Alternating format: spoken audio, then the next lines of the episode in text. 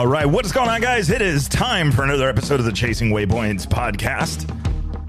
And well, we are continuing in the Back to Baja series. This time around, we got another special guest. If you guys read the title, you know who it is. So we have been working our way through some of the prominent people, some of the new guys, some of the everybody down in Baja.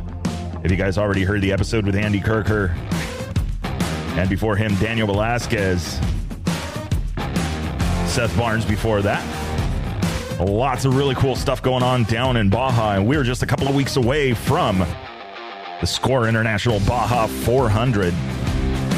So we're absolutely looking forward to that one. Make it down, man. Are we gonna go? Are we really physically gonna go back to Baja and check out one of these events? It has been a time. It has been some time. So I'm looking forward to that. I think it's going to be a lot of fun.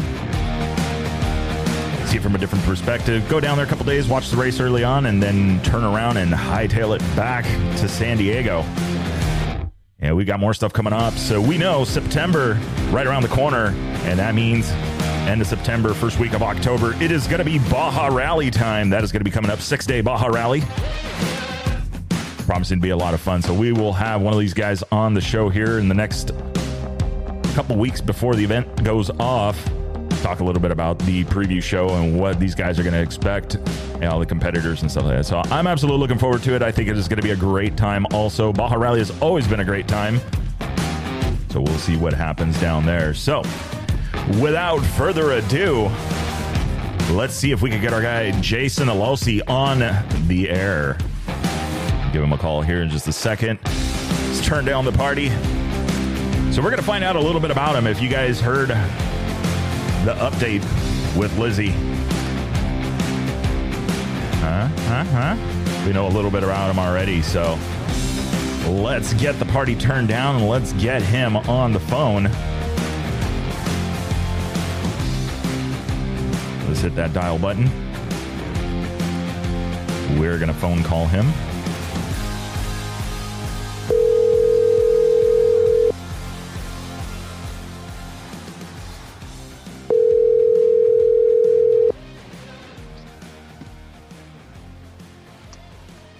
Jason? How's it going? What's going on, sir? How are you? Uh, I'm doing good. Good. How are you? Yeah, I'm doing all right. Just uh, nice. enjoying the warm weather here in San Diego. Oh well, perfect. Yeah, it's uh, it's pretty warm up here in uh, in Reno as well. where where are you located? Uh, Reno, Nevada. Yes, it's warm.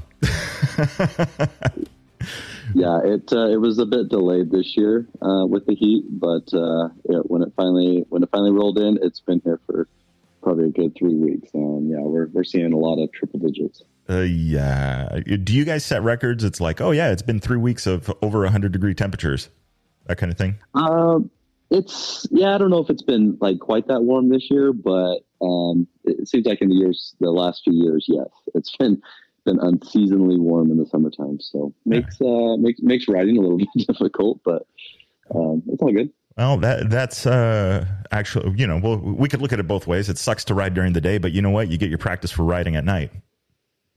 Absolutely, yeah, yeah. Should, I should definitely be taking advantage of that. Yeah.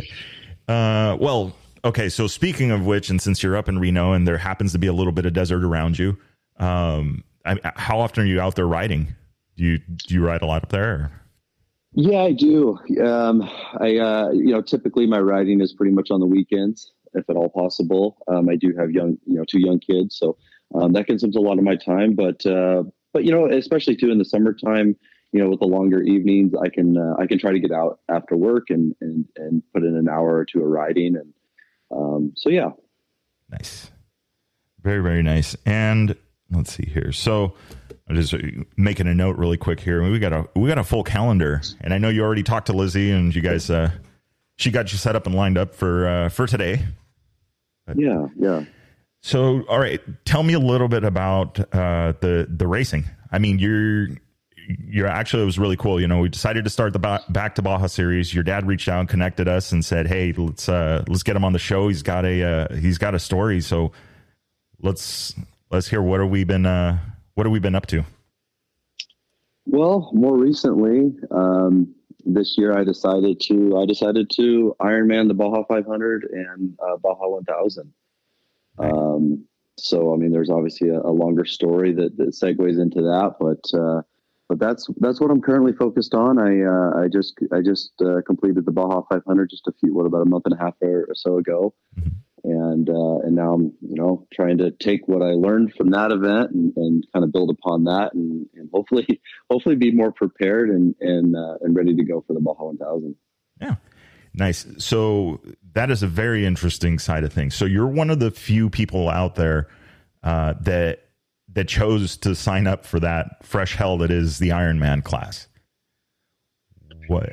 Tell me about that one because not a lot of people like. Well, actually, let's go back to the other. So the show goes to everywhere, and there's a lot of people listening that don't know the classes in the SCORE International Series. Tell me a little bit about Ironman and and why you got into that. Yeah, absolutely. I uh, I started my my Baja racing in 2017. Um, a, a, buddy of mine reached out, asked if I wanted to race a, an over 30 pro team. Um, I'd always had the dream of racing in Baja as a kid growing up, racing off road. That's kind of to me the kind of the epitome of, of off road racing. Um, so yeah, I went uh, went down there, did that race. Um, pretty much from that point on, I was hooked.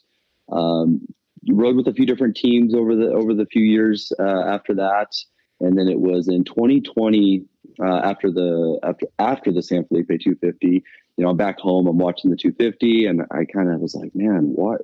You know, I have experience down there. I have a ton of experience racing off road, and I said, well, why am I not putting my own team together? You know, and uh, I decided, you know what? Let's let's go ahead and let's let's put an effort together and let's see what we can do and it was decided that we were going to race the pro unlimited class which is that's the that's the the top class in the score international series for bikes mm-hmm. um, and uh, i assembled a team it was uh, it was myself wyatt brittner and, and ross neely and uh, we went down there and um, i think we started fourth you know we kind of worked our way up through the pack uh, we were behind the 5x team of uh, i believe it was colton udall uh, nick garvin and derek ossebauer and uh, pretty much we were one two most of the day. We had some struggles. I know they they ended up having some struggles as well.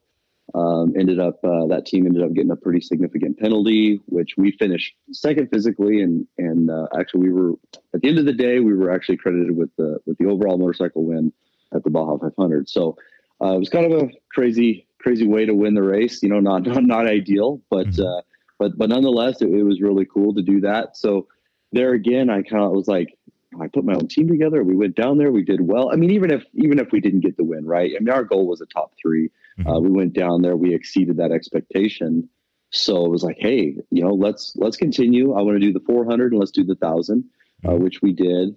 Um, that segued into the 2021 series where I said, okay, you know, because the, the rule within score is to be to be considered for a, a end of the year championship or points position uh, you have to do all the races, and, and there's a total of four races, mm-hmm. which consist of the 250, 400, or 250, 500, 400, and 1000. So in 21, I decided, you know what, let's do them all. Let's see where let's see where we end up at the end of the year. So uh, we did that. I've had a few different uh, teammates throughout this endeavor, but um, but yeah, we we did that. We uh, ended up second uh, in the championship uh, last year but basically, you know, once we got done, once I got done with that, you know, it was a lot of work um, to put my, you know, it was basically I was the one putting the team together, you know, building the bikes, planning the logistics, um, you know, funding a, a, large portion of the effort myself. And, you know, as you can imagine, that that was pretty taxing.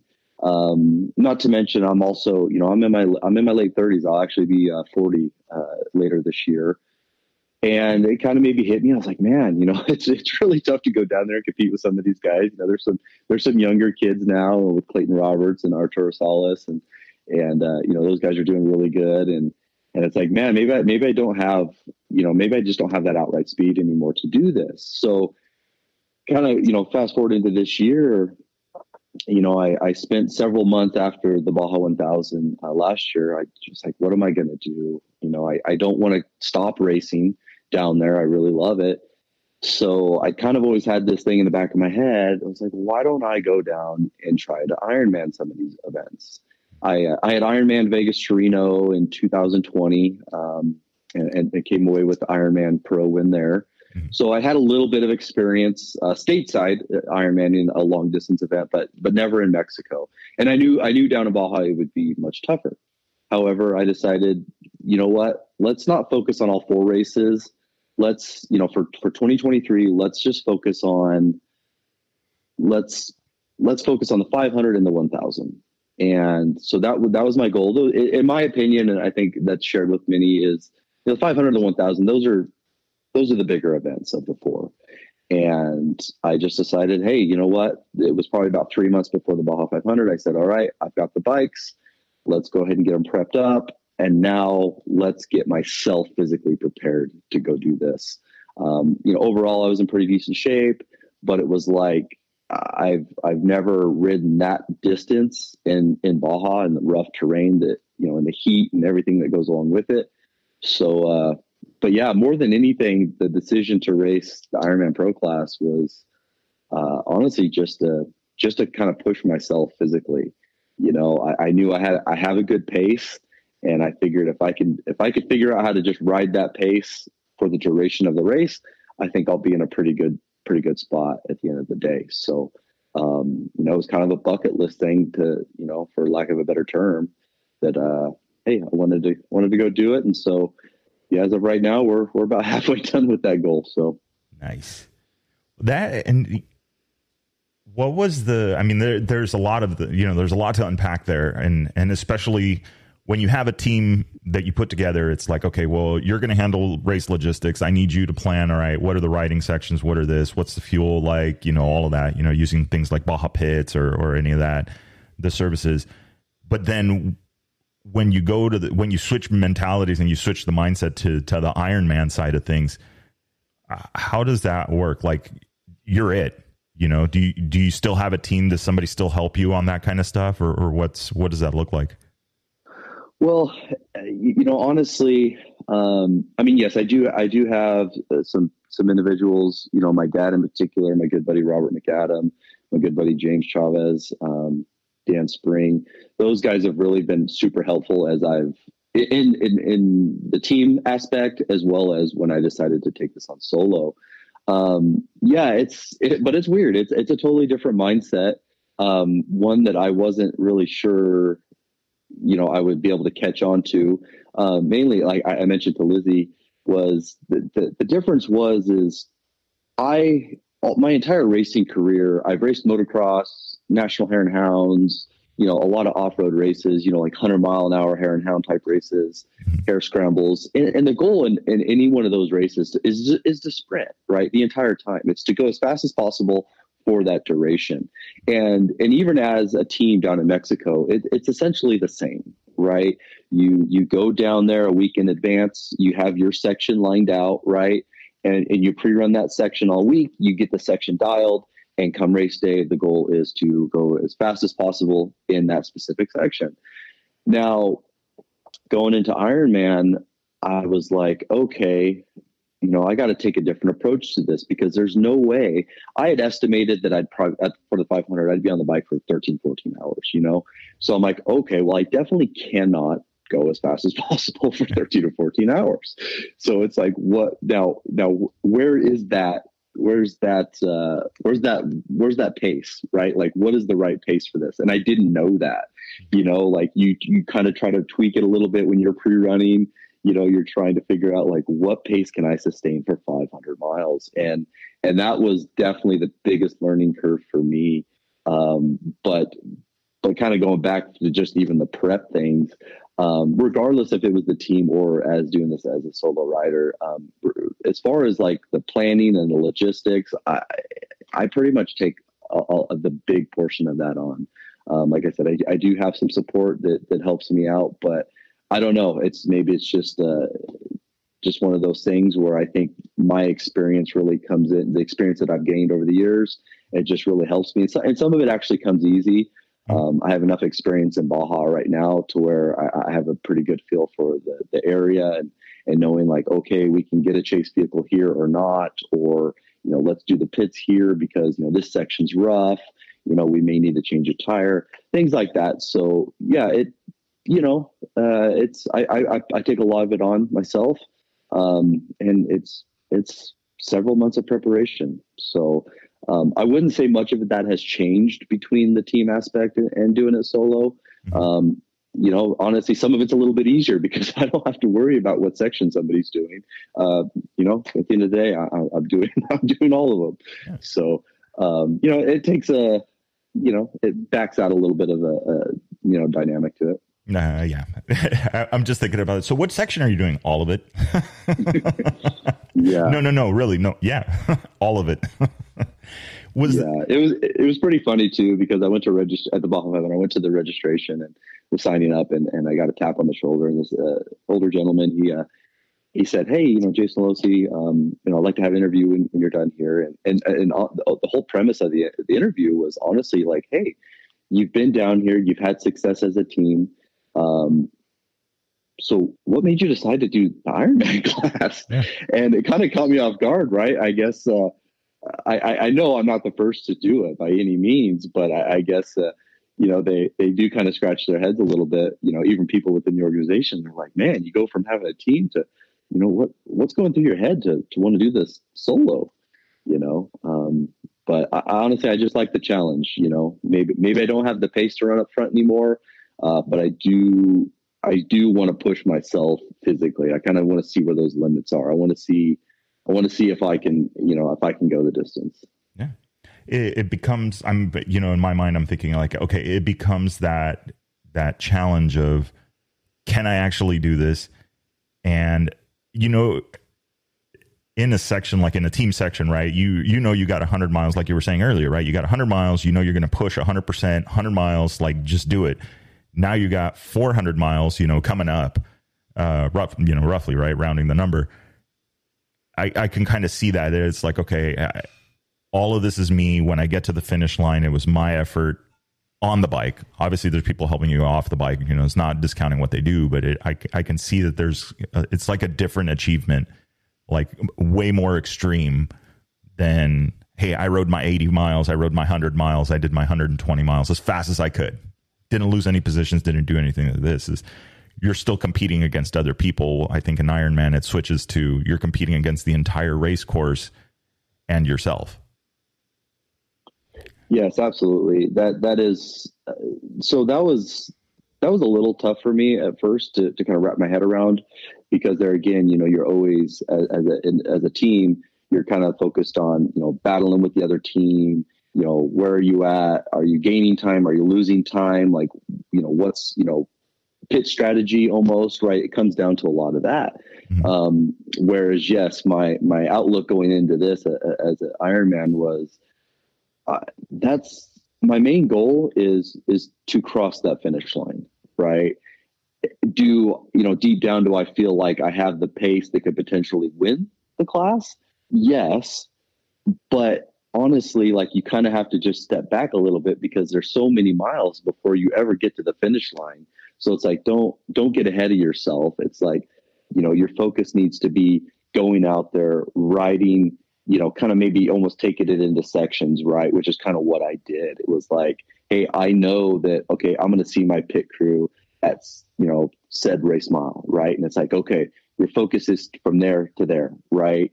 obviously in the back of your head you still have to say well i still got 300 miles after that so don't don't push yourself but it's like hey kind of break it down into manageable sections do it you know and then kind of you know build on top of that. So um yeah it's it, it's a it's a totally different mindset you know going into it. And and honestly at the end of the day yes your your your main competitor is the course. It's the course, it's the heat, it's the making sure you don't have any mechanicals, right? I mean, that's really what it is because it, you'll easily make mistakes when you get tired and the heat kind of just it'll it'll zap your energy, you know, and and it's really easy to make a mistake and mistakes in Baja, regardless of what class you're in or whatever you're doing, or or, or it could be really big. So, yep, it's it, it's always waiting for you, and it's very patient. It will it will wait years to bite you if you're not, you know, in that that one lapse in focus, which is crazy because if you're you're doing the entire thing, it, it's all your focus. Like for the next I mean, we'll just go with 24 hours. For the next 24 hours, you're literally just focused on one thing is literally just riding the bike through this terrain and and not making those mistakes. Absolutely. And and the terrain down in, in Baja is is unforgiving. It's uh it's it's really unlike any other terrain. I mean, I live in northern Nevada. We, you know, we have a lot of desert up here. Um, and you know, I deal with rocks and sand and you name it but down there it's so bizarre you know you you could be in a really sandy section and they're just just there's a rock embedded you know into the the you know the front side of a whoop or something you know and that's just stuff you normally normally once you kind of get a feel for the terrain it's kind of like okay it's sandy here you kind of let your guard down take a breather but down there that's just not possible. It, you know there's just so many things that can jump out and bite you um, i mean you could be cruising along going through some whoops that are pretty consistent and all of a sudden there's just a really deep one or one's a little bit more separated than the other one.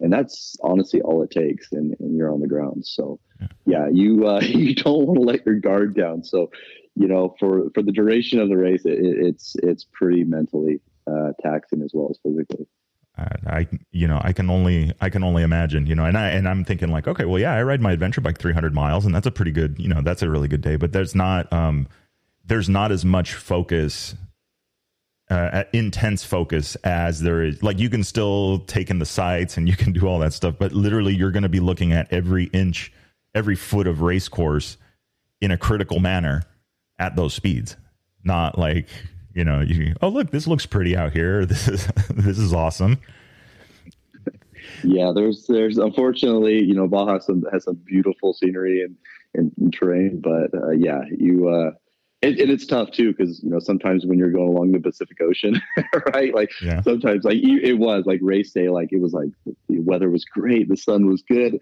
and I mean you kind of almost have to just take a look and just take it in, right? But uh, but it's like okay, that's that's uh, a brief deviation. Now it's time to yeah. to, to, to get your focus back on the course. Yeah, and now we're back.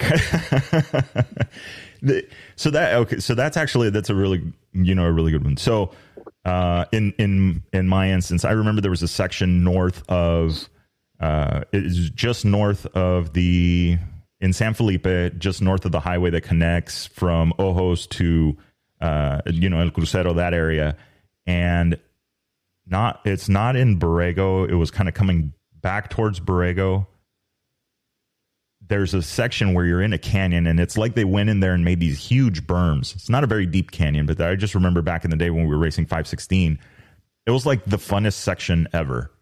You know, there's just like it was just like perfect. Everything was just just right.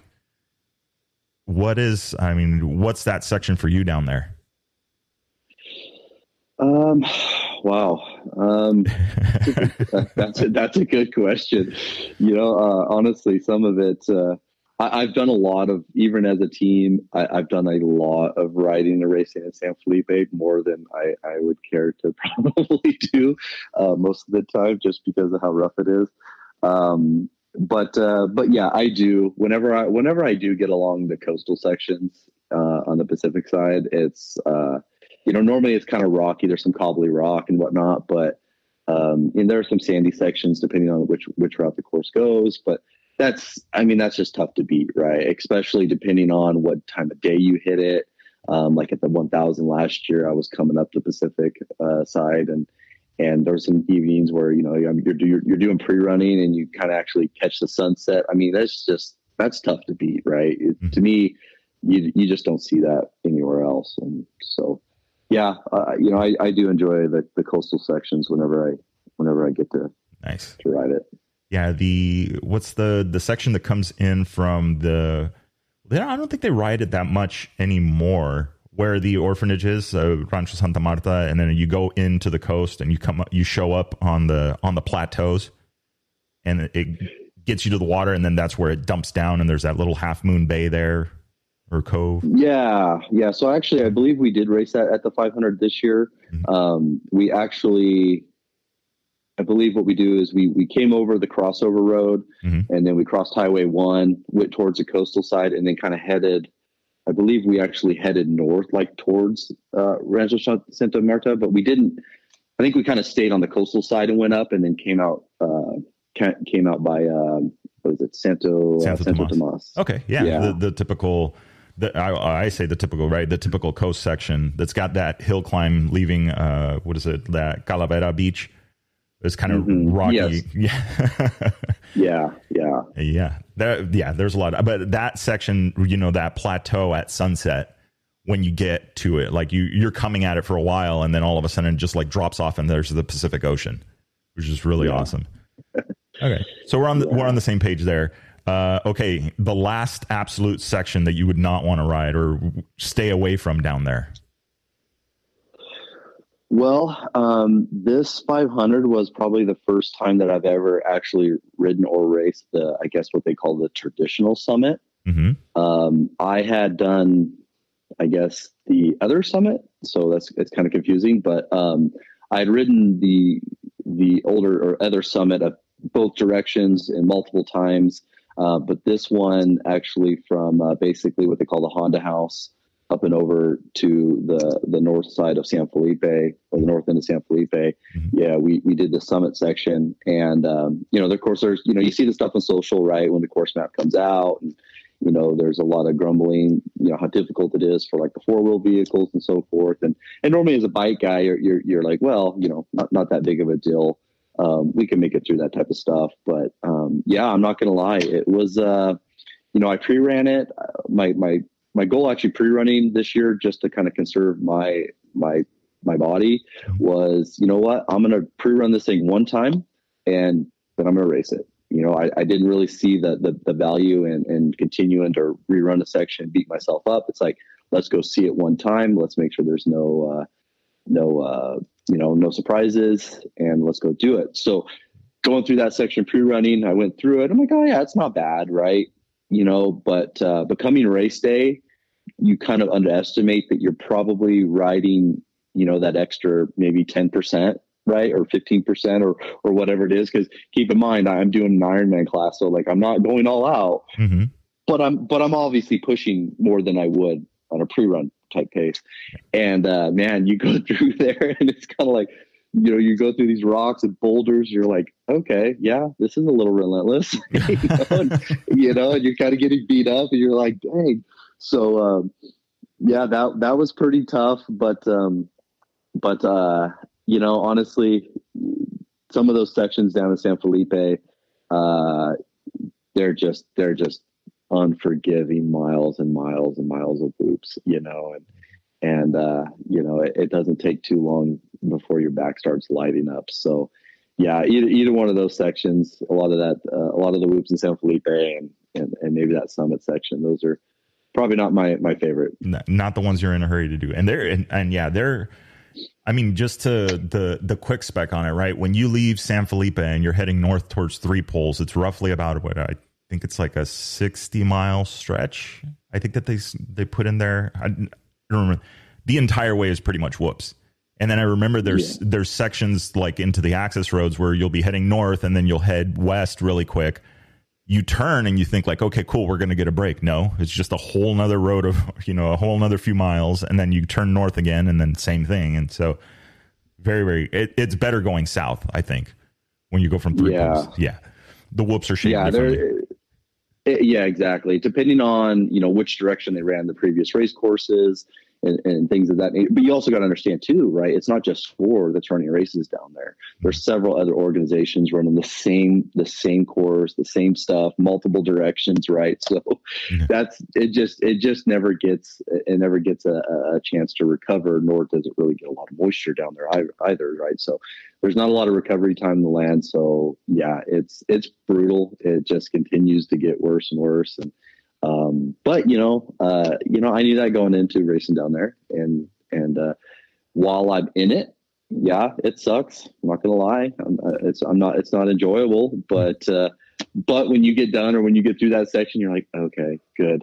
You know, you can kind of huge sigh of relief, and it's like, okay, but uh, yeah, it's a challenge. I I can only imagine. I tried it once. I was like, okay, well, I'm gonna. I'm like, there's no way that these guys are riding the line. So I like went in both directions, east and west of the race course, just to see if I could spot tracks, and there weren't any. So I was like, okay, that means they are taking this road up. in this in this particular section that I did, and I just like blown away. I'm going, this is nuts. I don't know how these guys are doing this. It's just, it's great. I mean, the holes are literally three and four feet deep. Yeah, we, that and they're, and they're not they're not bike whoops, mm-hmm. right? They're they're they're they're they're created based on a lot of the four wheel vehicles, right? So you have various wheelbases. You know, you have the trophy trucks, buggies, the side by sides, right? And it's just like so. There's no real consistency mm-hmm. to the spacing of the whoops. Like pretty much anywhere I ride up here in my area, right? It's it's mostly bike whoops, right? I mean, obviously side by sides are, are becoming huge and they're all over the place but generally, right, it, it's a bike loop. So yeah, you know, you can, you know, carry your speed. You can kind of stay on top of them, and it's not that, you know, it's taxing, yes, but it's not that big of a deal. But down there, it, it's really hard to find a rhythm. Mm-hmm. Just because of the inconsistency of the whoops, they're just they're so random. Like I say, you can kind of get into a groove, and then all of a sudden there's either this massive deep one, or for whatever reason it's spread apart and it's just like throws you out of your rhythm and now you're now you're pounding them yeah. so you know it's just it's really yeah it's a challenge you know that's but you know that's, that's i guess that's part of the part of it so yeah, part part of the suffering and part of the yeah. you know and obviously it is part of the adventure but that you know that that does bring up something interesting i mean this is if anything else it's it's a suspension thing and making sure that the bike is dialed in I think that one of the similarities that the Ironman class has to to rally um, is is the same one and the same, right? That you know, it's only that single rider, so you have to worry a lot about setting up the bike and doing all of these different things. What was the the transition when you like okay, you you had a team, you guys were riding one bike, and then you went to the Ironman side of things. What was bike prep like? Like how did you prep the bike differently? Is there different things going on when you switch from a team to to just you? Um, overall the, the the main bike prep was the same. Um, you know the, the the main objective there is to make sure that this bike is going to is going to make it right? You're you're double checking triple checking things um, you know, things that maybe, you know, wear items that maybe you're like, oh, it's a, it's a 100 mile hound race. Yeah, that's not a big deal. Whatever. No big deal. Right. It's like you're, you're looking at the stuff and you're like, well, you know, like I said earlier, like, yeah, the bike's gonna be running for probably 13 hours. Right. So you have to take a different approach to it. It's like, if it's even in question, it's like replace it. Right. So there's that, that was the same in that aspect the the main difference between bike setup uh, between a team and, a, and, and Ironman was was honestly suspension, mm-hmm. and uh, you know as a as a pro team where you're riding a shorter section and you're you're really hammering, you know the ideally ideally the, the suspension setup is probably a little bit stiffer. Um, just because hey you can kind of take that punishment for those sh- shorter durations um, but going into this, I was like, okay, I'm definitely going to have to to soften this thing up a little bit. I'm going to need a little bit more comfort. Um, it's it's me on this thing all day long. So um, that's uh, that is that was the approach I took. Um, I would say probably still got a little work to do in that department. Um, you know, because there again, even when I was testing this stuff, um, I, I, I work really well with uh, with Mark Johnson, REP suspension, and uh, he worked well with me to kind of to kind of get it where I needed to be. But I kind of missed the mark on, on, my end because when I would go out testing, I, am kind of sprinting, right? Like I'm I'm I'm kind of in that pro mentality. I'm like I'm charging. I'm like, oh yeah, this stuff works good. Mm-hmm. But I had to kind of back it out. You know, I, at the time I didn't really think about it as just like, hey, it's like, well, that's great. You know, it works good. And when you're charging, but I'm not going to be charging, right? And that that kind of reared its ugly head when when I was out there, probably about hundred miles, 150 miles into the race, and I'm like, okay, this might be a little rough.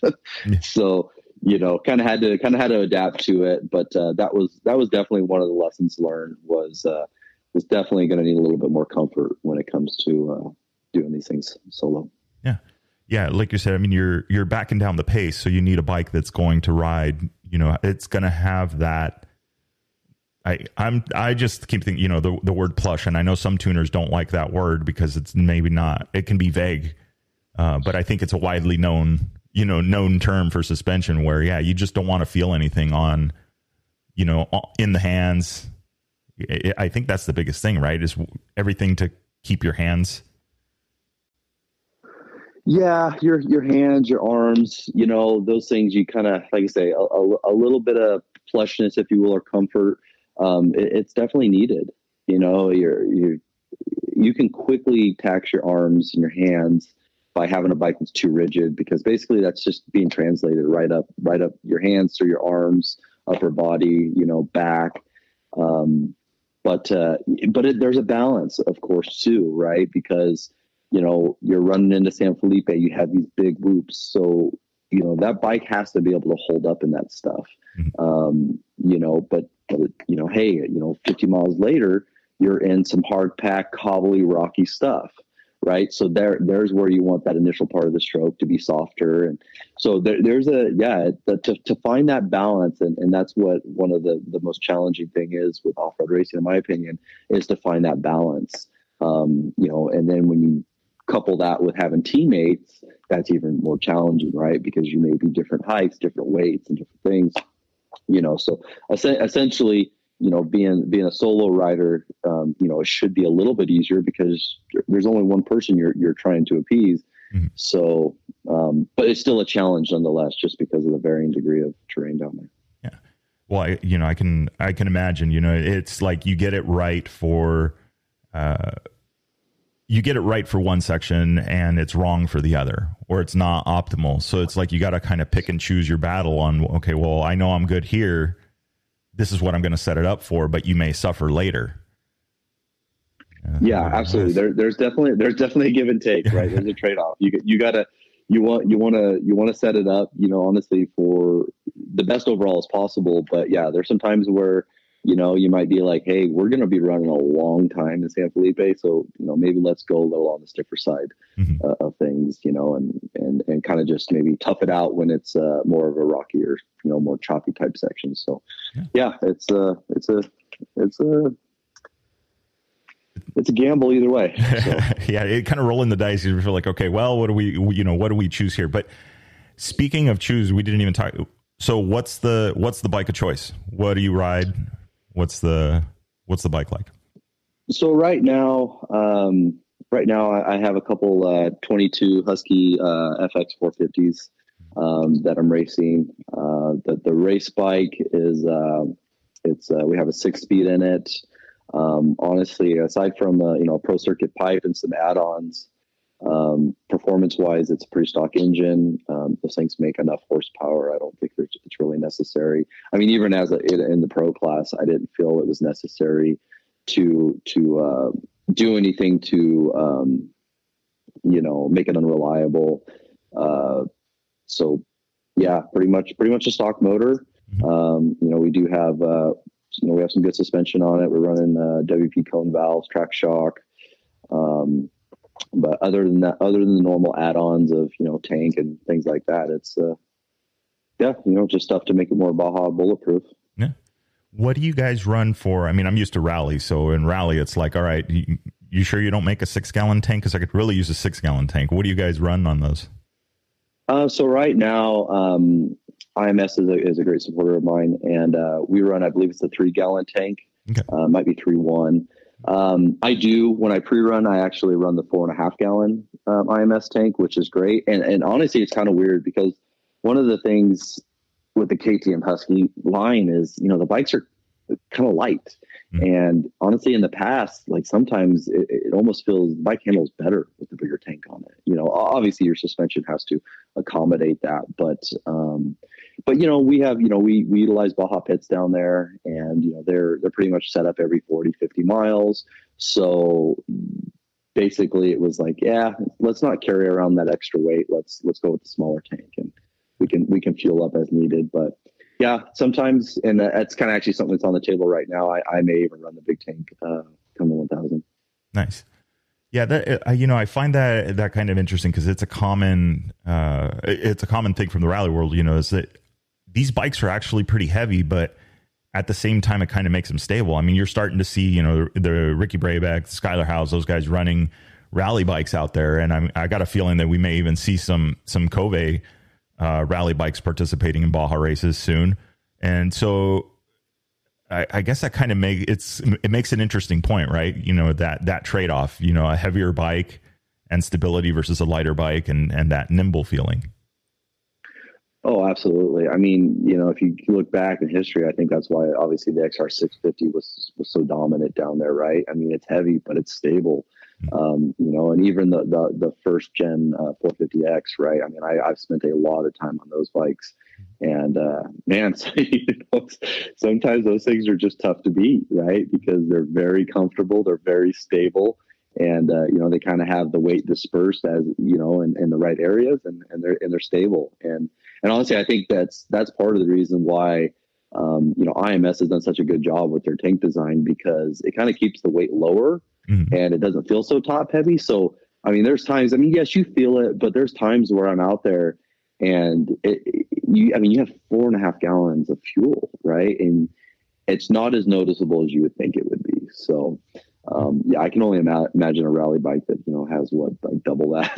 yeah, eight eight gallons, something like that yeah, that it's but you know, like you said, it's the same thing. It just spreads it across, you know, the the entire length of the bike pretty much, and then the tanks go down to just about below the mo or at about the same height as the stator and all the other clutch stuff. So yeah, yeah that's it's uh you know it's it's pretty crazy. I think uh you know I I don't know. I wonder you know I I think that that's going to be like part setup preference, you know, on on how guys like to ride and that riding style and you know, especially for you. I mean, if it's going to be all, I mean, I know that that bike has got to be 100% dialed in. Like every little thing has to be, you know, I run these grips, I run the, I run these levers. Everything is just exactly what it needs to be for you. Yeah, you know, and that and that is kind of one of the benefits of, of doing it solo, right? Is you know, I don't I don't have the input of two or three other writers, right? It's like, you know, hey, I can kind of, you know, whereas I kind of had to make concessions in the past, it's kind of like, hey, I can I can fine tune this to to kind of my liking, you know, the you know the lever positions or, or grips or whatever it may be, um, bars and, and things of that nature. I can I can tailor to my liking, and uh, so you know, I guess I guess that's the trade off for for doing all of it.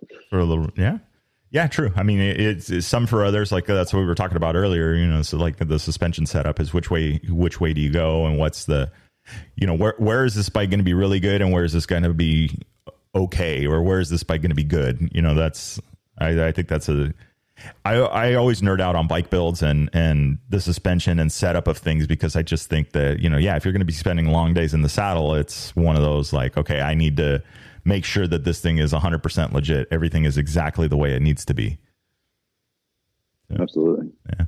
So tell me a little bit about uh, all right we got Baja 400 coming up and then after that we've got the 1000 um, are are you doing any other races how how are you preparing for the 1000 well, so that's a good question. So actually, currently, I'm actually going through some some back rehab. Mm-hmm. Um, I, have suffered from back back issues honestly since I was a kid. I've I've broke broke my legs several times, and so I'm a you know I'm a little off center, I guess if you will. Mm-hmm. So uh, and then compiled with you know 25 plus years of racing off road and just kind of the abuse it suffered. So um, actually, it was at the end of June. Um, kind of started going through some treatment to kind of help uh, help fix my back up. So you know that's honestly one thing that I, I, really wanted to try to do going into the 1000 is just you know that you know that's a big hindrance, right? Lower back pain, you know, just the the position you are in. So going through that right now. So I've been off the bike for for several weeks uh, currently. But uh, I'm I'm nearing the end of that, so um, that's looking hopeful. I'm actually probably going to start getting on the bike this weekend. Mm-hmm. Um, but uh, but yeah, my goal was like I say the 500. I did the the first National Hare and Hound of the year uh, back in January. I did the 500, and um, so coming up is actually uh, Vegas Reno. Um, Justin Schultz reached out to me and asked me if I wanted to be a part of a, a plus 30 uh, pro team. And uh, honestly, I was actually planning on soloing the event, um, you know, as in preparation for the 1000. Um, but kind of like I said, kind of coming off some rehab and, and not not getting the seat time that probably is necessary. I didn't didn't really want to you know take on that endeavor myself. So when Justin reached out, I was like, yeah, absolutely, sounds like sounds like a good plan. And uh, I think we're going to be riding a, a new uh, Gen two uh, 450X Honda. So um, actually kind of excited to do that and try that bike out. I, I have no experience on that platform, but uh, yeah, excited to go do that with those guys. And um, and outside of that, then it's just going to be logging a lot of miles uh, to prepare prepare for the 1,000. For the thousand. What do, what do you think about it going uh, going backwards this year? Uh, I think it's cool, um, but I think logistically it's to be it's to be tough. Um, you know, uh, obviously I'm already thinking about it. Obviously, there's no map or anything out, but you know, you're just thinking about it. We did we did the point to point. Um, was it 21? I believe 21. Yeah, and um, you know that was Ensenada to La Paz. So that was that was a challenge, um, but obviously I had I uh, I had three other guys with me, um, so a little bit more manageable. But it's funny. I was uh, I was talking to uh, my fellow Ironman competitor Brandon Wright. Mm-hmm. Uh, we were at talking at the 500, and it was like, um, "What are you going to do for pre-running with 1,000?" and uh, it was funny. He's like, "I don't know if I'm going to," you know. And I kind of thought I was like, I don't know myself personally. I, I would really like to see the course at least one time. Mm-hmm. Um, there again, just just just so there's no surprises, you know, and and that way you're not like solely, you know, focused on your GPS all the time. Um, you know, that was my plan for 500, and even even seeing the course once, I I was still kind of looking at my GPS at times that normally I wouldn't have because normally when I go down, like I'll pre-run my section like four or five times. Mm-hmm. Um, so it, it, you know, it kind of becomes second nature at that point. You're not really relying on any type of equipment.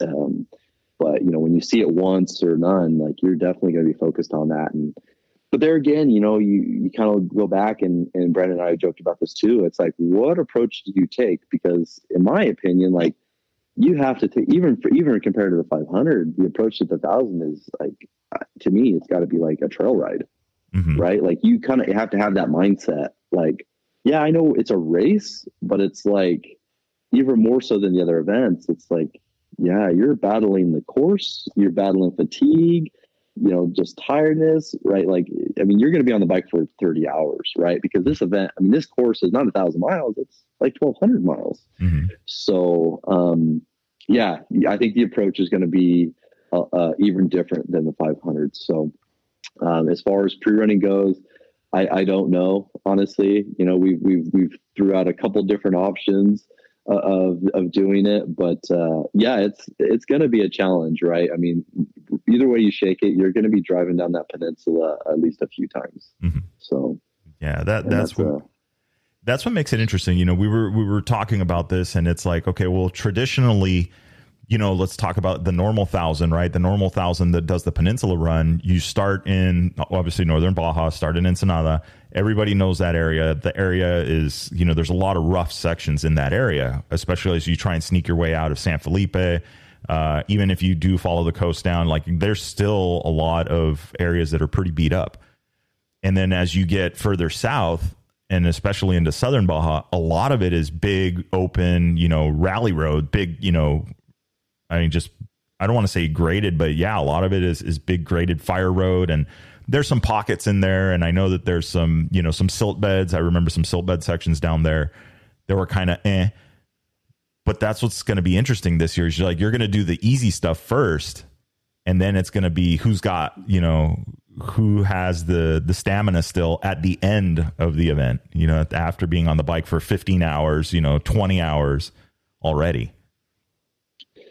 Yeah, that's and honestly, I don't have a ton of experience in the southern part of Baja. Um, we did do the point to point a few years ago, whereas um, I pretty much did um, just above San Ignacio to Loreto. Mm-hmm. Um, so I, have seen that section um, a little bit, and then my teammate at the time, Ray Del Saglio, he basically took it from Loreto to the finish, and and Ray told me like it's that there's that 300 mile section is not exactly smooth from from La Paz to Loreto. Like it's it's kind of rough too because there again, I think they do races down there. You know, I think there's like different organizations that do it. So essentially, you would you kind of maybe think that like oh it's a little bit smoother, but I don't know if it is.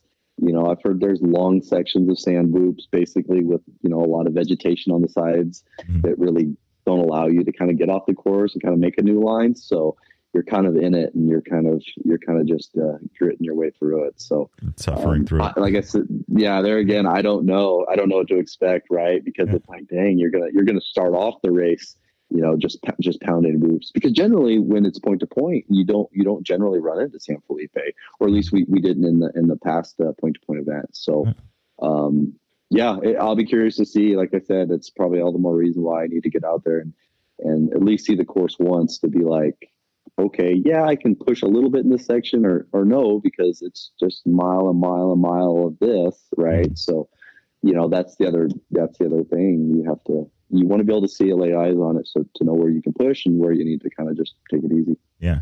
Yeah, and that you know, I could I could see that you know, yeah. If you don't if you don't pre run and you see the section and you're like, okay, yeah, I can. I'm I'm going to spend a little bit of energy here and only to realize a few more miles down the road thinking okay well this is actually where i should have saved up for you know and and and pushed here you know or not even necessarily pushed but you could have used that energy you know in that section. So yeah that's a, that's an interesting one. And especially on a bike uh, like you mentioned earlier it's like in a car if you hit a rock buried in the sand that's a flat tire a bent wheel or that's an ouch and you just go about your day um, on on a bike, that's a very different story. So.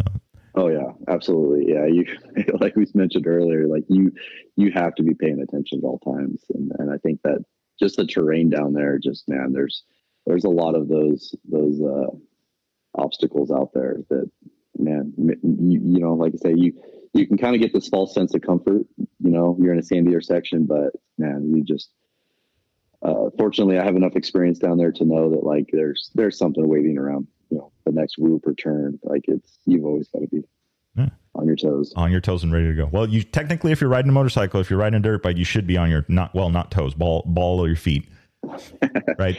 Yeah. The okay. So that brings something. You know, we'll kind of wrapping up, I want I want to talk about the the sponsors and the guys that that you know that have helped make it happen and and who your go to guys for for setup and stuff like that. But before we get to that, let's talk about the new guys, right? If if what's the advice that you could give to people that are looking to get into this or or maybe come down and race Baja for the first time? You know, as you mentioned, with all of your experience and all the years racing down there, and especially now Ironman, what's the advice you could give to somebody? Honestly, the, the biggest thing I would suggest to somebody is go with somebody who has a lot of experience. Go go down with somebody who, you know, obviously has a good head on their shoulders, but has experience in Baja and has experience experience doing it at at, a higher level. Um, you know, uh, it's it's really crazy to see some of the some of the teams down there and, and some of the stuff that happens or occurs, right? It's it's it's it's a really you know at the end of the day it's, it's really dangerous. And you've got to have a really good team behind you. But and uh you know my thing was is that's why i was fortunate enough that i you know somebody asked me to go down there and race with them. I was like this is perfect right? Because i can go down there i can get a feel for it and understanding for it. And i did that for a few years with with various you know teams and um, you know got a good feel for it right before I had to before I decided to take it on myself and, and do all the planning and everything together. Um, but if I hadn't went down there with those teams, you know, you're you're pretty much going into the unknown. You don't really know what you're going to do because it's it's just so much different than racing in the states. Um, you know, if you get hurt, what do you do? How do you get out? You know, it's you know they don't just they just don't run a helicopter to you and fly you out um, you know, it's a little bit different. You got to have that different mentality when you're racing, right? You you got to know that hey, like you know what's what's going to happen. You know what what what if something happens here? You know how do I get out? How long would it take me to get out of this situation? So.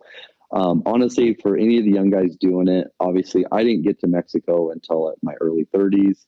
Um, you know, sometimes I kick myself. I wish I would have went in my 20s, but um, I don't know if I was mature enough, honestly, uh, to, to, to race down there at that time.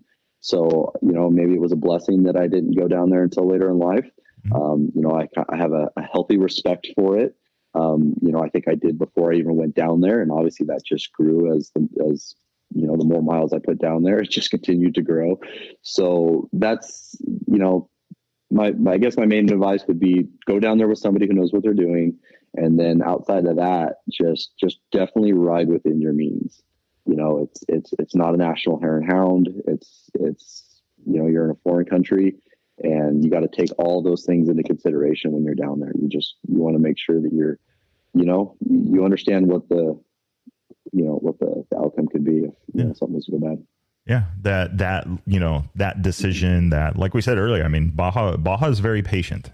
You know, you you'll get away with a lot for a long time, and then you won't.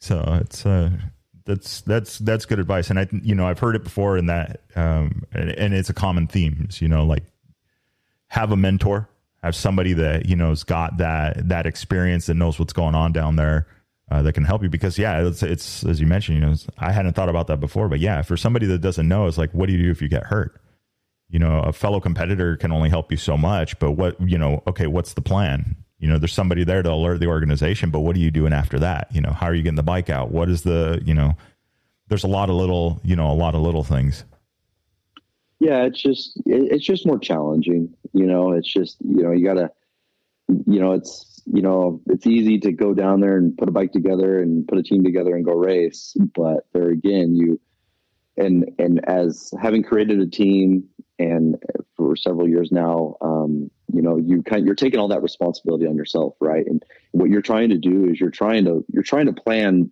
for every possible scenario, which is impossible. But I mean, just the sheer amount of you know, it's communications and you know support crew and, and, and different things you know you got to have there's a lot of pieces of the puzzle that you have to put together right so that hey you know if everything goes according to plan great it's a smooth easy day mm-hmm. but if if something goes south and you know at least the people within your crew the riders everybody knows what you know what's what's the protocol here what what do we do mm-hmm. um, and i think that's where the maybe the newer, more inexperienced teams that go down there, they they don't kind of maybe plan for those things. So when it happens, it's kind of a scramble, mm-hmm. and there's there's a lot of that. So you, uh, I mean, it's tough obviously to plan for everything, but you know, the best best advice I can give is is to try to you know try to set yourself up for success and and, and really really plan out things and and make sure you have really good communication with your crew you know before during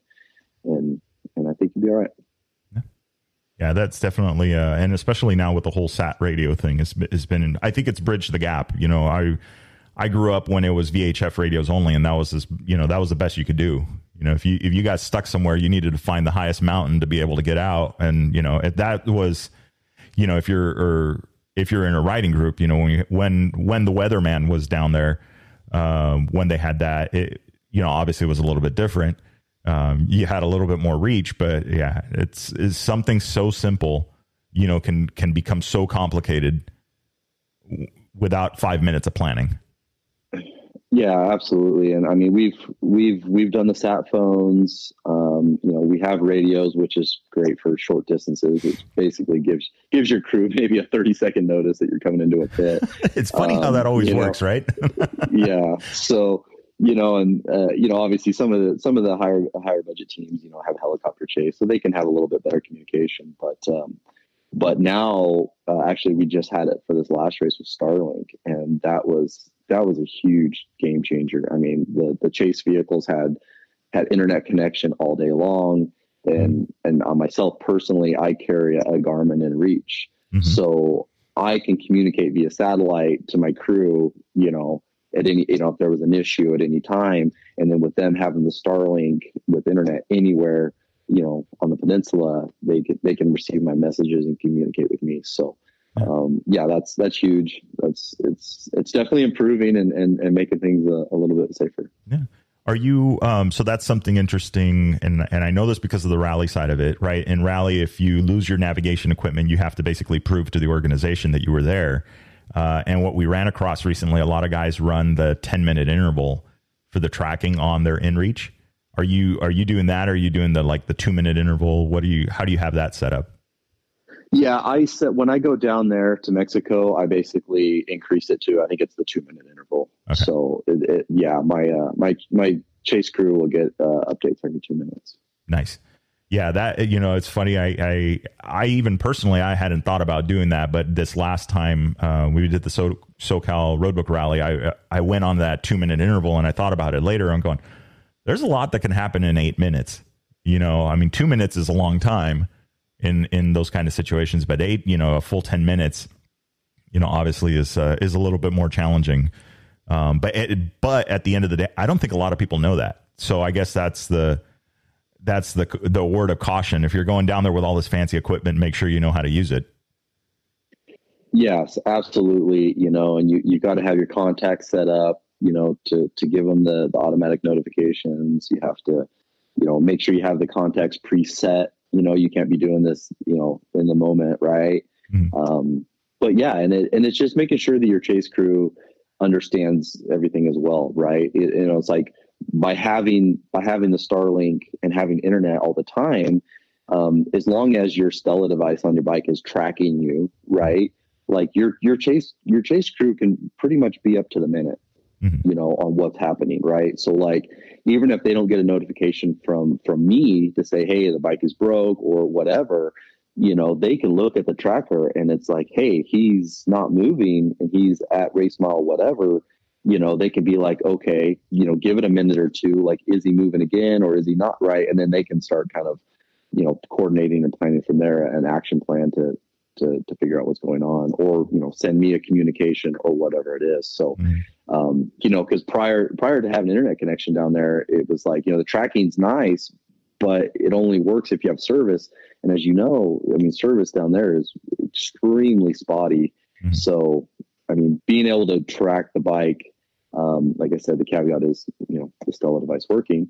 Um, but you know, those things, having those things in place is, yeah, it's, it's, it gives everybody a little bit better peace of mind. Yeah. Yeah. It's, it's quickly become a non-negotiable. You know, need to, need to have that on there. Absolutely. Yeah. All right. So let's talk about, uh, sponsors, guys that have, uh, helped you, teams, companies, that kind of stuff that have, uh,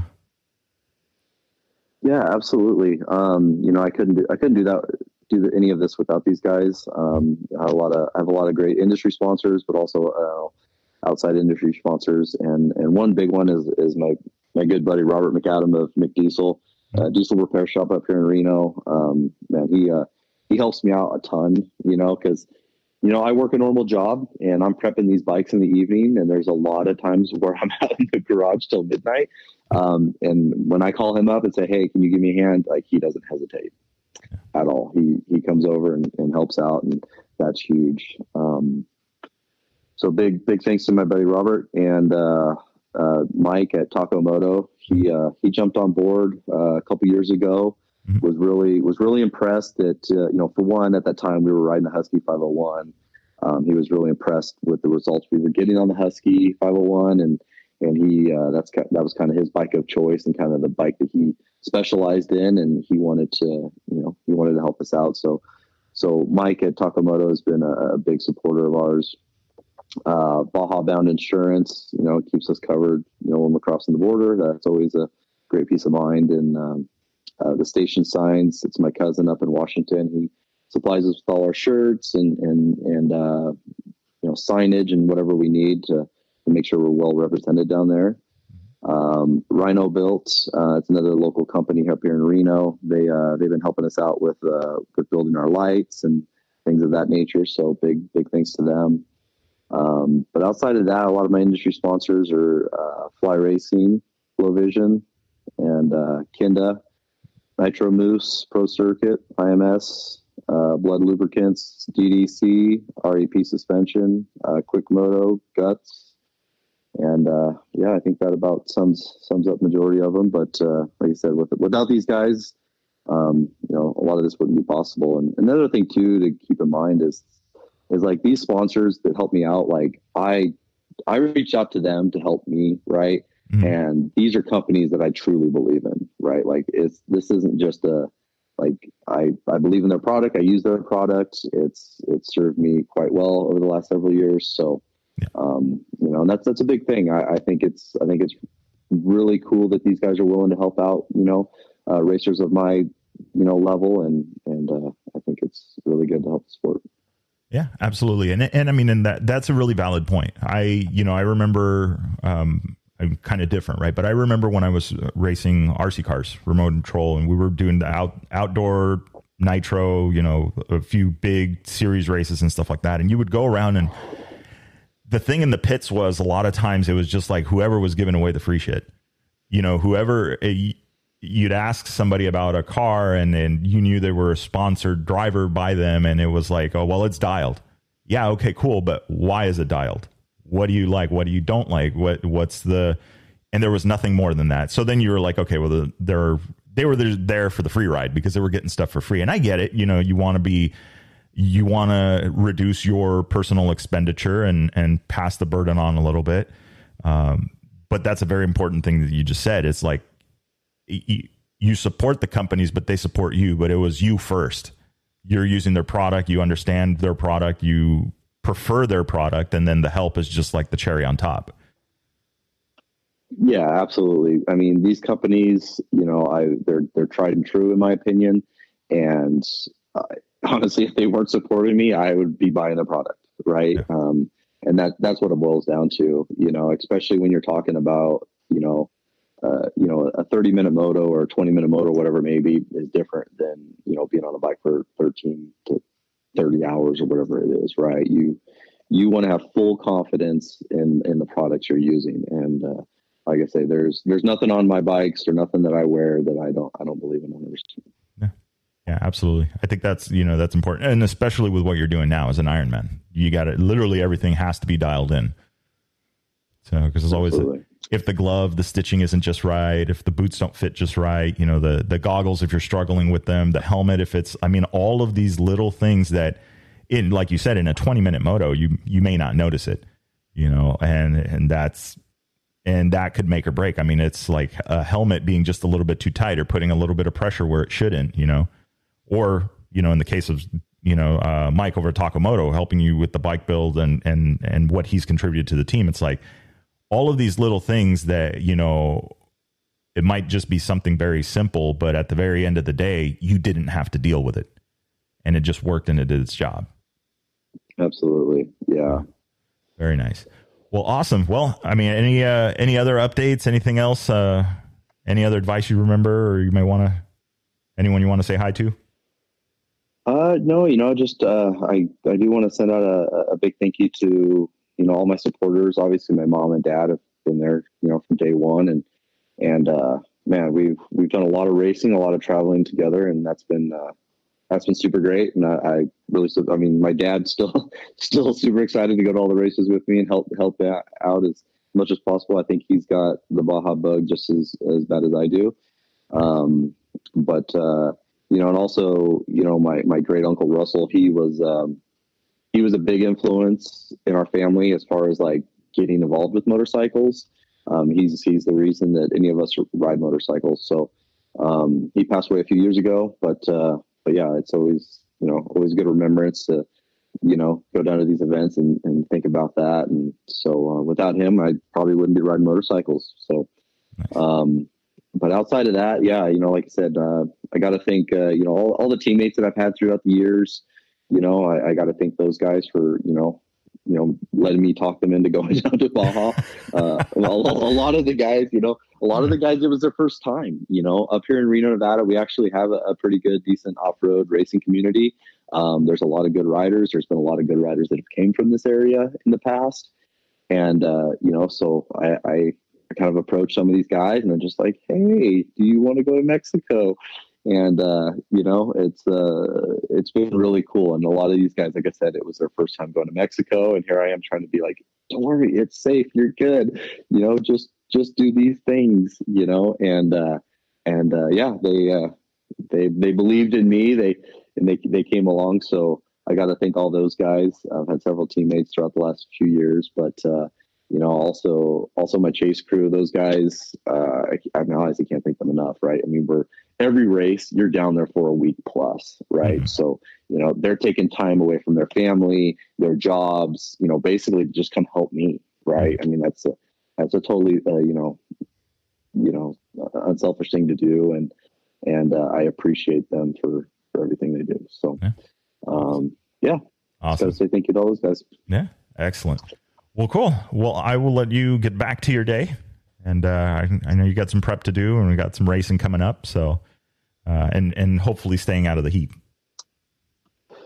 Yes, yeah, I'm gonna like I said, I'm gonna I'm gonna get back on the bike uh, here um, this weekend and, and start getting some miles in and getting ready for Vegas to Reno. And I, I know Vegas is uh, not exactly cool this time of year, so um, but I think I think my plan is to is to start the race and finish the race for the team. So um, you know, i am sure I'll get the heat once we get up here, but, uh, but yeah, uh, I look forward to it and be good. Well, the, the good thing is, is you're finishing in your backyard, so that's okay. that was, uh, yeah, that was funny, Justin. That's what he said. He's like, "Well, you should know the area pretty good." And I'm like, "Yeah, I do." Yeah, it's it's, it's out of all the sections, it's, it's probably the not the funnest section, but I'm like, "Yeah, I've done it many times." So, yeah, uh, so, yeah. so you know the flow. Absolutely. Awesome.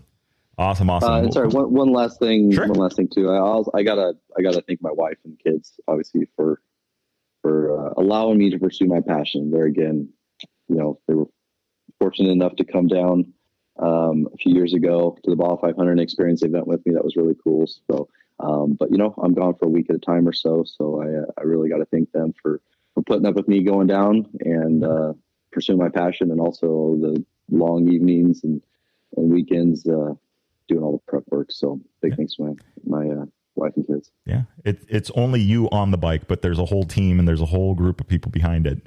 You know that make that happen. So that's awesome.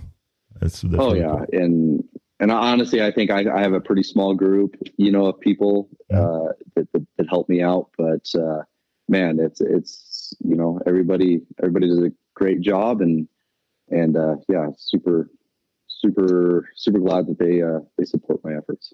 Nice. Well, excellent. Well, we'll see. Uh, we'll probably meet him and see him at uh, at a few of the races. Absolutely. Awesome.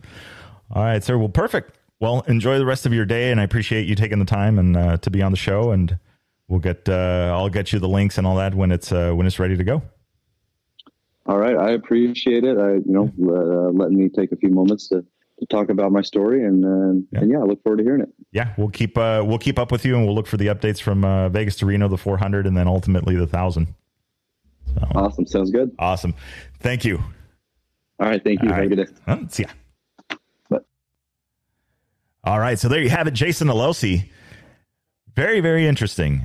Is you know the I've always kind of divided it up, right? You have the Ironman, you have the Pro Moto, you have all of these different age classes. You have these things going on here at the, you know, in the Score International and the Desert Off Road Racing here in North America. And the Ironman class is a very interesting class in that, and that it's it has that similarity with rally that it's just you on the bike the days are very much the length, except you know you're not seeing the liaisons that you would in some of the in some of the rally events. Right, it's still a long day in the saddle. Right, six seven hundred miles, you know, a thousand plus kilometers in some of these stages. But you know, you're talking about a 300 kilometer sprint race coupled by a few hundred kilometer commute where in the sprint racing side of it and, and particularly in these kind of races is you're talking about uh, a basic sprint race the entire time you were on the bike. It's 100% focus. Not to mean that you don't focus on liaisons. Rally, where it gets its in, infamy or, or more famous uh, endurance side of things, is the fact that you do it day in and day out for several days at a time. You know, so it's very interesting how people would prepare for an Ironman event.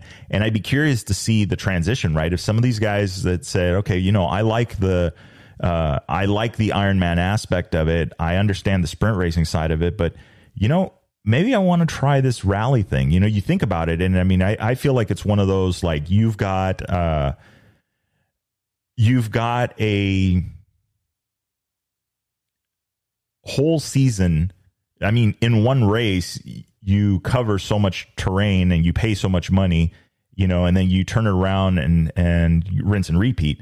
And in a rally, it's like, well, five or six days of racing, one week, that's it, no pre running. I mean, I'd be interesting to see the comp, the cost comparison in, in that. But nevertheless, there is still the the Baja crowd, right? That's what we were talking, and that's why we started this whole thing. And and again, it, it all started out with um, with Nathan over at Countershocks, uh, and and talking about this and and trying to push, right? You know, talking to Andy Kirker about building the moto class and getting the motos back in, and he's done so much for the moto side of things to try and get more people in, get more sponsors on board, get all of these things going, and the moto class is is growing and I think will continue to grow and there's fresh blood coming in and there's people that are moving throughout the classes.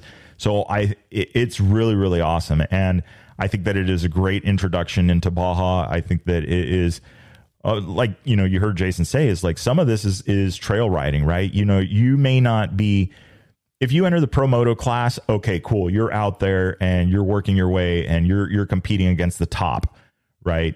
and you could go into some of the other classes. You know, you have the limited class, you know, with the 250s. Uh, great. You know, it's a light, easy bike to handle. You know, it, they're still very peppy. There's nothing, you know, not really detracting anything from them. Uh, different group of competition. And I think that that is uh, also a class that needs to grow and continue to grow. And so there's a little bit of everything, you know, depending on where you want to go. And do you want to trail ride the thing? Who are you competing against, right? Are you competing against the next bike? or are you competing against Baja?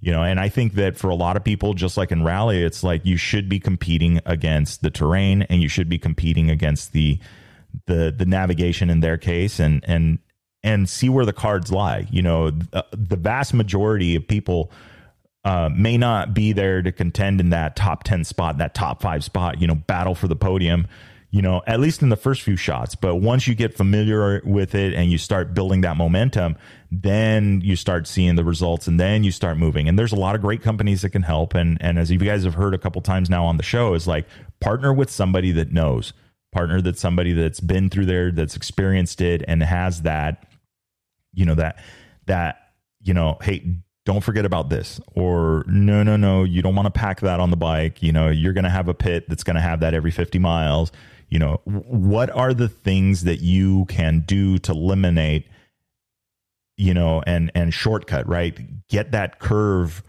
to not be as steep you know and and be more productive in every racing effort every time you go out there so i mean there's a lot of stuff in there and that's you know that's why i'm i'm, I'm digging you know talking to these people and doing the back to baja thing because i think that that is we're exposing some other things that I think there's some carryover. You can go between the two event styles. You know, if you're doing cross country rally or if you're doing, you know, more of an off road Baja, you know, sprint type setup. I think there's a lot of similarities in that. And I think that, you know, some of what is happening in Baja is transferring into rally and maybe vice versa, right? You heard a little bit about the heavier bikes.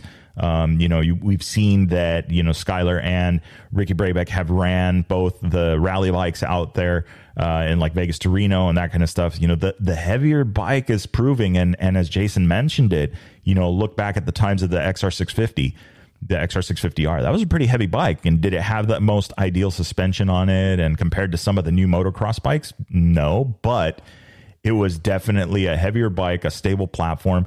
And you could literally get your hands on one now if you could find one and go down into Baja and there are going to be parts. You are going to run across several of those bikes across the peninsula. So there was just the mainstay bike. They were just the staple. So a lot of this has to do, and a lot of this goes back to okay, am I building the bike? Do I have this bike dialed in for what I want it to do? Does is everything in the right place? Is everything that you know, like? Does everything feel right? You know, I think that's the biggest thing. And so I'm looking forward to it. You know, I'm looking forward to finding out more of it. I'm looking forward to going down to the races and hanging out and and finding out more and talking to more people and just kind of getting back into it on a different aspect. You know, I raced years. You know, the family raced for years. My brother still continues to field a, a UTV down there, and I think that that is one of the best best you know environments to kind of be in you know life gets in the way and it gets difficult to get down there and do all of these things but you know at the same time it's like i guess you gotta have to hit the pause button every once in a while and and you know take a look around. I feel like that's kind of a Ferris Bueller quote. I won't quote it because I don't want any of that copyright stuff or anything. But if you haven't seen Ferris Bueller's Day Off, you need to go watch that movie. It'll teach you some things. Anyway, with that being said, guys, remember it'll make sense when you get there. Enjoy the ride. What's going on, guys? Victor with the Chasing Waypoints podcast. All right. Are you looking to promote your brand to a worldwide audience on the podcast? Drop us a line at podcast at chasingwaypoints.com and let's talk. See what we can do about getting you some more ears for your company and getting the word out worldwide.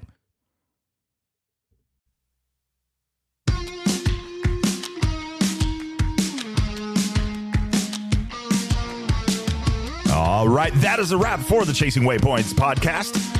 Hope you guys enjoyed the show. Looking forward to our next one coming up. Remember, if you are out riding, do not forget to tag us at Chasing Waypoints. Hashtag Chasing Waypoints.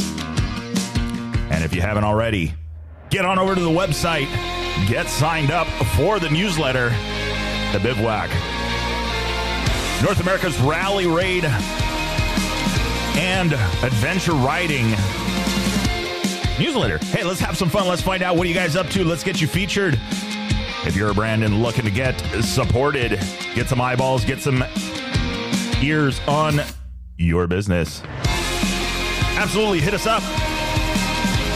Send us a message at podcast at chasing waypoints.